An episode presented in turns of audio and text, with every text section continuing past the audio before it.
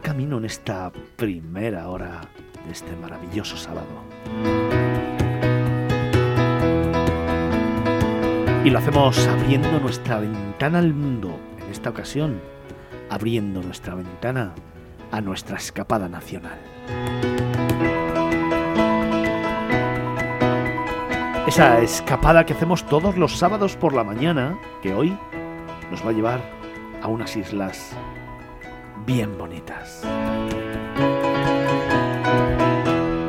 Y aunque hemos puesto el listón muy, muy alto, todavía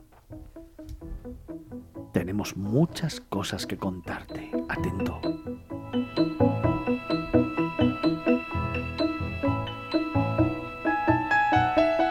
La escapada por España de esta semana nos lleva a recorrer una de las rutas arquitectónicas más interesantes de nuestro país. Una ruta modernista en el que descubriremos la estética y estilo de arquitectura de finales del siglo XIX y principios del XX.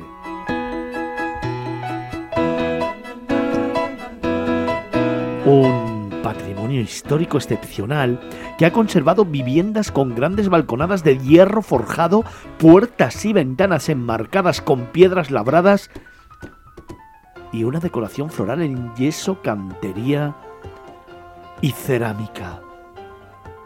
Con esta descripción, ¿sabes dónde nos vamos?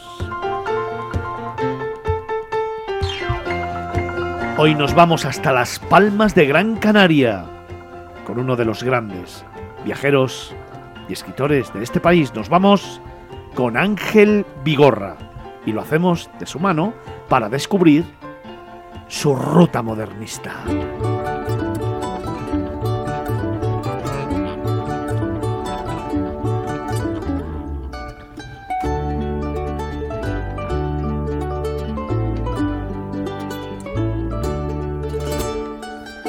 La ciudad de Las Palmas de Gran Canaria, como destino turístico, tiene sin duda en su legado de arquitectura modernista uno de los atractivos más singulares que una ciudad puede ofrecer.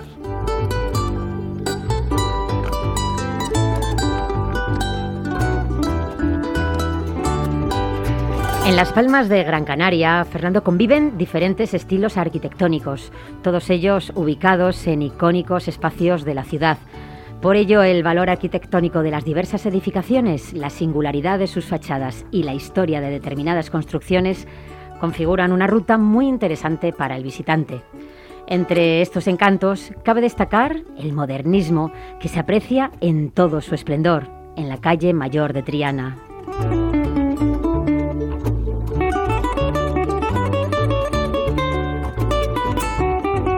El barrio de Triana de las Palmas de Gran Canaria fue declarado en 1993 conjunto histórico y bien de interés cultural, pero su historia se remonta a los inicios de la conquista castellana y al propio nacimiento de las Palmas de Gran Canaria como ciudad.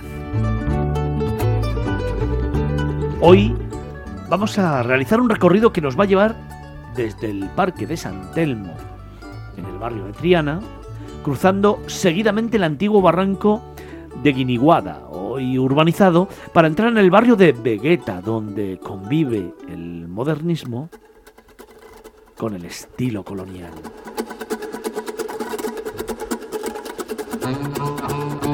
En nuestra ruta observaremos también, Fernando, románticos kioscos, ventanales con ornamentación típica de Art balcones de hierro forjado con magníficas filigranas. Pero vamos a descubrir mucho más.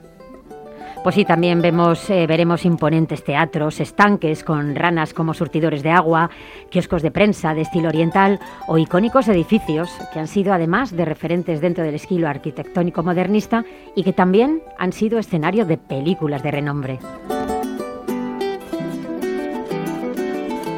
Y alguna sorpresa que otra nos va a mostrar también algunos edificios emblemáticos.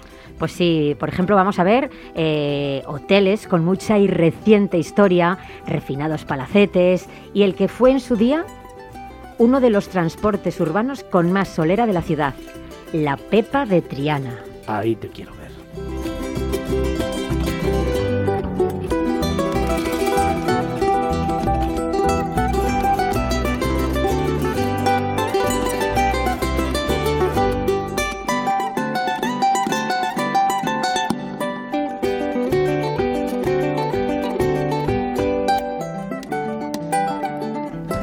Y para hablarnos de todo ello,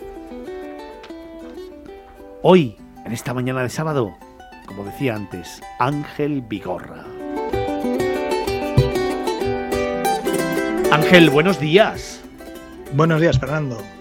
Bueno, eh, un temazo de esos que, además hoy, teniendo las Canarias en la información, en boga de toda la información, bueno, pues que traemos a Miradas Viajeras para darle ese pequeño impulso que también ellos necesitan. No es La Palma, pero bueno, son las Palmas de Gran Canaria, ¿eh? Sí, sí, es eh, la capital de Gran Canaria y además eh, con una historia increíble y con mucha raigambre, no cabe duda. Y cierto es de que, bueno, mm, siempre es bienvenida eh, pues la ayuda ayuda, sea cual sea el formato y dadas las circunstancias, en este caso, mm, si puede ser derivada a la isla de La Palma, a los palmeños, mejor que mejor, pues son horas muy duras.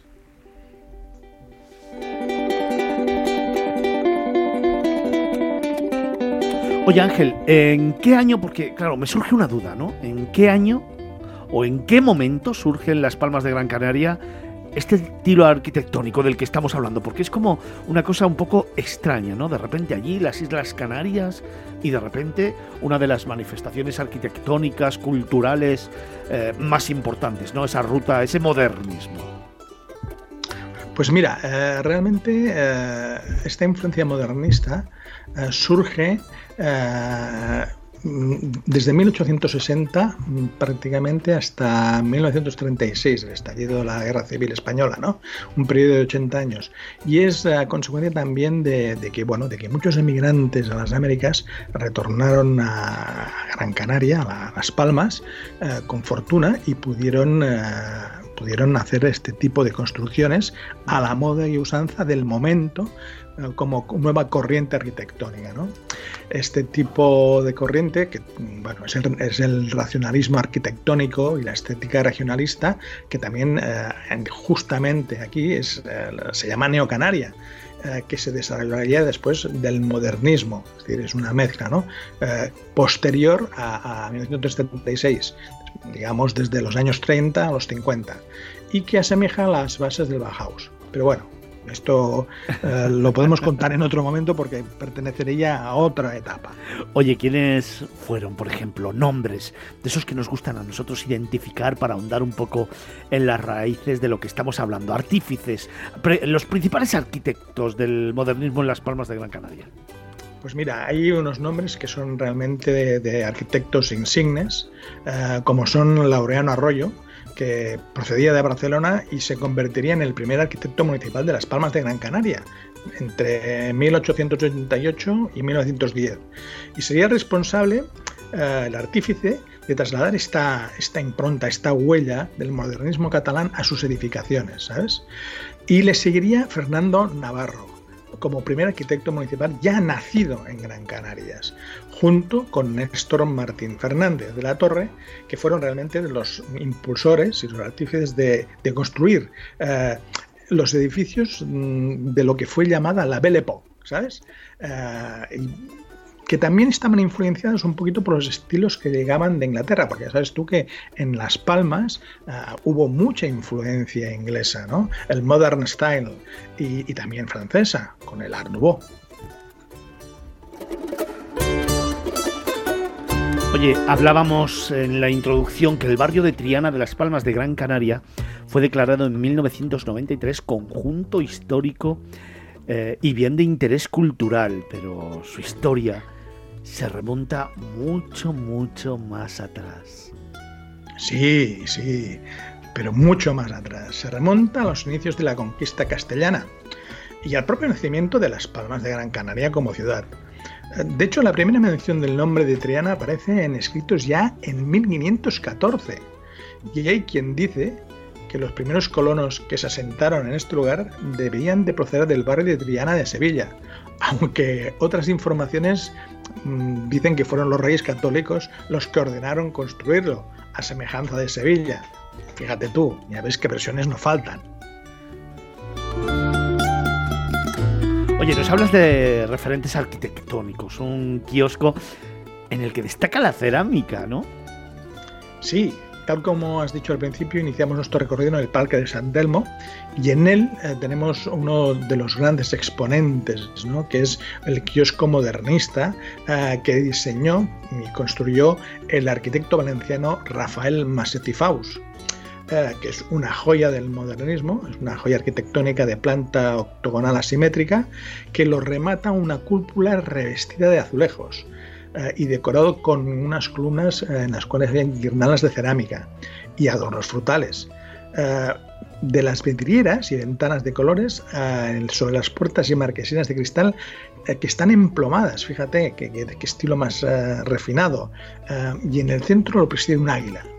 En las laterales se ven en la cerámica los términos café, refrescos, helados, cervezas, eh, realizados en cerámica procedente de Manises de Valencia. Y es, por así decirlo, el primer hito de nuestro recorrido por el barrio de Triana que empieza en el Parque de San Telmo. Oye, eh, me surge una duda. ¿Dónde se centra o dónde estaría concentrada la mayor parte del legado modernista de la ciudad. ¿Dónde tenemos que ir para ver una gran manifestación de este estilo arquitectónico? Ah, mira, sin duda es la calle mayor de Triana, que es la vía más extensa y ancha del barrio, ah, desde incluso desde el siglo XVI, ah, que alcanzaba desde la calle Munguía hasta la calle Predomo, hoy convertida en la calle mayor y, además mm, es el, Actualmente es el mayor centro comercial abierto de Canarias. Eh, realmente es, eh, es el inicio de la ruta, pero es donde se concentran la mayor parte de edificios y mm, colateralmente en las calles adyacentes. Me ha encantado esa experiencia que tuve la oportunidad de disfrutar también cuando estuve por allí y de la que nos hablabas, ¿no? De esa Pepa de Triana. Bueno.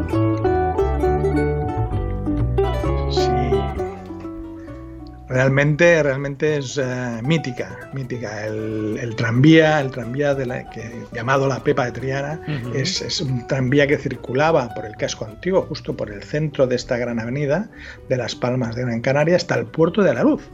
Eh, y que empezó a circular el 1 de octubre de 1890 con una locomotora y tres vagones, tres únicos vagones, y que estaría en funcionamiento hasta 1910, que después fue sustituido por un tranvía eléctrico que circuló de 1910 hasta el año 37, 1937, haciendo el mismo recorrido, tan solo 6 kilómetros, pero de gran ayuda para los canarios de la Palma. ¿eh? Más tarde, más tarde, y a falta de combustible, mm, claro, eh, nos encontramos ya en plena Segunda Guerra Mundial, eh, el tranvía de vapor y los ocho exiguos vagones salieron de nueva circulación, justamente el 19 de marzo de 1942, el día de San José, momento en el cual fue bautizado cariñosamente como la Pepa. Por eso ya quedaría dejar de estar en funcionamiento en noviembre del 47. Y justamente eh, en este espacio de, la calle eh, Mayor de Triana, eh, en confluencia con la calle Constantino, es donde se encuentra el cruce, el cruce de rieles, que se puede apreciar porque han quedado ahí como recuerdo y podemos verlos perfectamente. Pero además, además, te voy a decir una cosa que quizás mucha, muy poca gente lo sepa. Si tenemos la fortuna o la curiosidad o el gusto de ir hasta mm, justamente la calle Constantino, donde se encuentran dos locales, uno que se llama la Taberna de la Pepa y el otro es el Restaurante La Pepa, aquí podemos encontrar un hermoso cuadro, porque lo han rescatado, donde se encuentra un rail original eh, como vestigio de este, de este transporte histórico con tanta solera y tan emblemático para todos los ciudadanos de Las Palmas de Gran Canaria.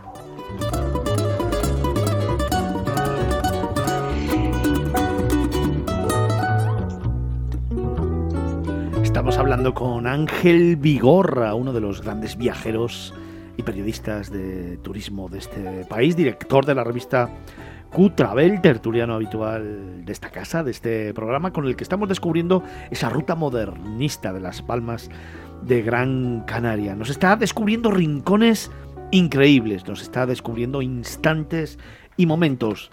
Estamos paseando y recorriendo esta ciudad poco a poco y paso a paso, como nos gusta contarte. Y a mí me gustaría hacer otra parada, Ángel. Y aunque nos quedan siete minutitos de recorrido, que les contemos a todos nuestros oyentes esos teatros a los que te refieres, esas plazas con estanques y surtidores de cerámica, esos emblemáticos palacetes y escenarios de cine, esos hoteles con mucha historia. ¿A qué te refieres? Cuéntanos un poco más. Pues fíjate, así de un tirón y resumiendo, eh, no podemos perdernos eh, lo que encontraremos al final de la calle Mayor de Triana, junto con, con la esquina de la calle Lentini. Está justo delante de, la plaza del mercado de la.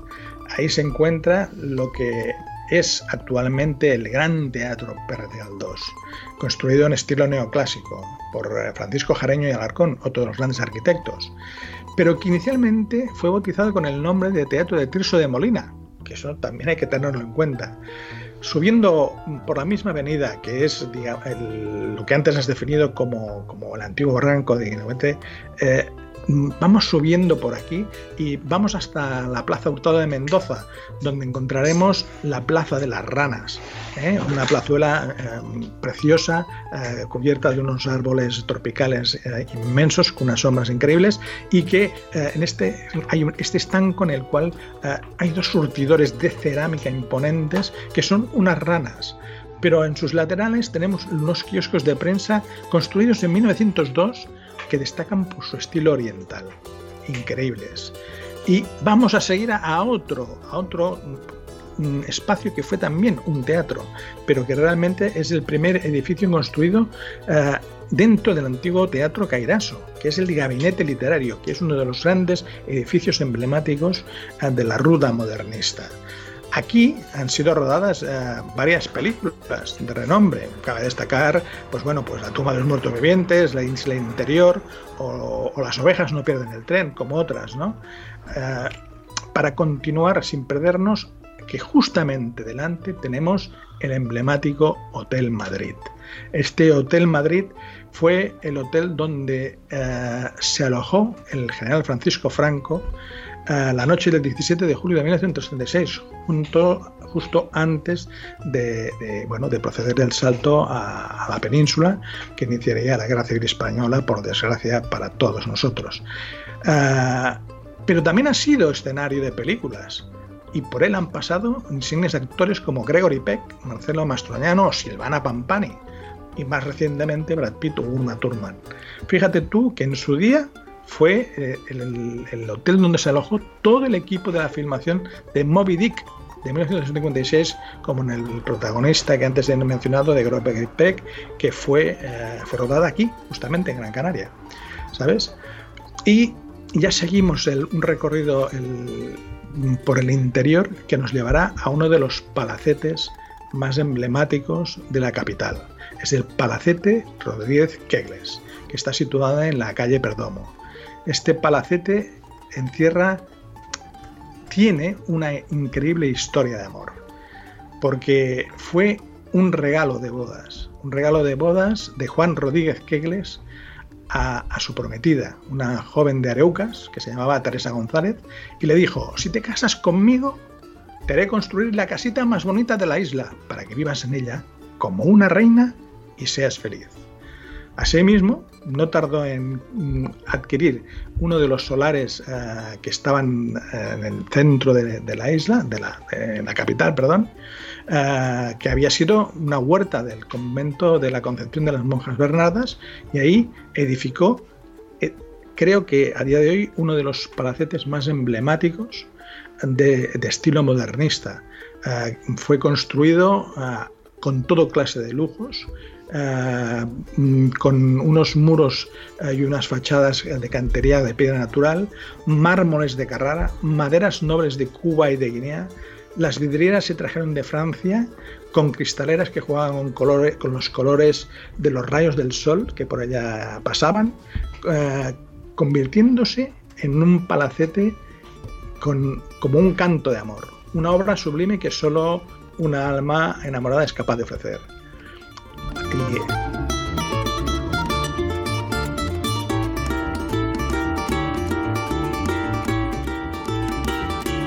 Como solo un alma enamorada puede ofrecer y construir.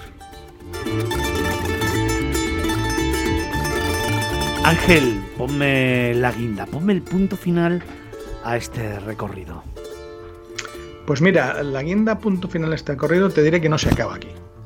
Y no se acaba aquí porque mm, nos vamos a tener que emplazar en otro programa porque vamos a continuar cruzando el barranco de Inoua Ah, para pasar a la zona colonial que también alberga edificios eh, modernistas. Pero vamos a entrar ya en, la que te propongo la segunda parte de este recorrido, que es la parte histórica y colonial, que a su vez sí se entremezcla con algunos edificios eh, de estilo modernista eh, que valdrá la pena mencionar.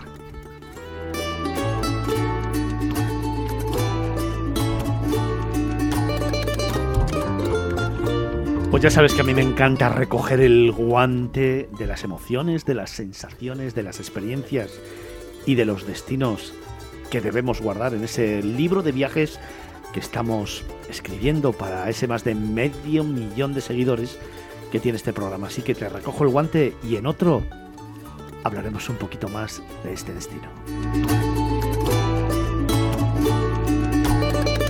Ángel Vigorra, director de la revista Q-Travel, otro de los grandes escritores de viajes, periodistas y tertulianos de esta casa.